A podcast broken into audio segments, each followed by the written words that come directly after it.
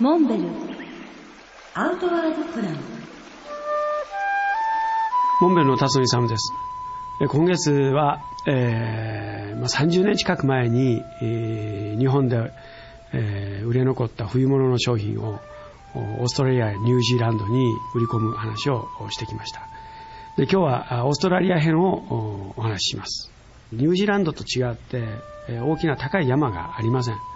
まあ、向こうではブッシュウォーキング。どっちかっていうと低山で、ブッシュの中を歩くっていうそういう概念なんですけれども、まあ、しかしアウトドアスポーツそのものは非常に盛んで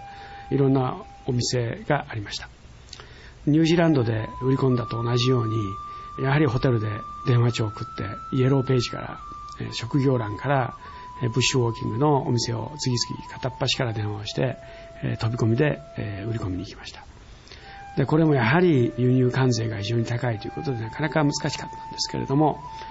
最後の最後シドニーに本社を持つチェーン店パリパリンというお店で、まあ、わずかでしたけれども注文をいただくことができました。最初に日本で、え売り残った商品をこれから冬が始まるニュージーランドやオーストラリアに売り込もうというこのアイデアは素晴らしかったんですけれども、まあ、実際飛び込んでみれば現実はなかなか厳しかった。でも、まあ、この旅を通じて自分が得たことはやはり自分が一歩飛び込んでいかなければそういった現状も見えてこない。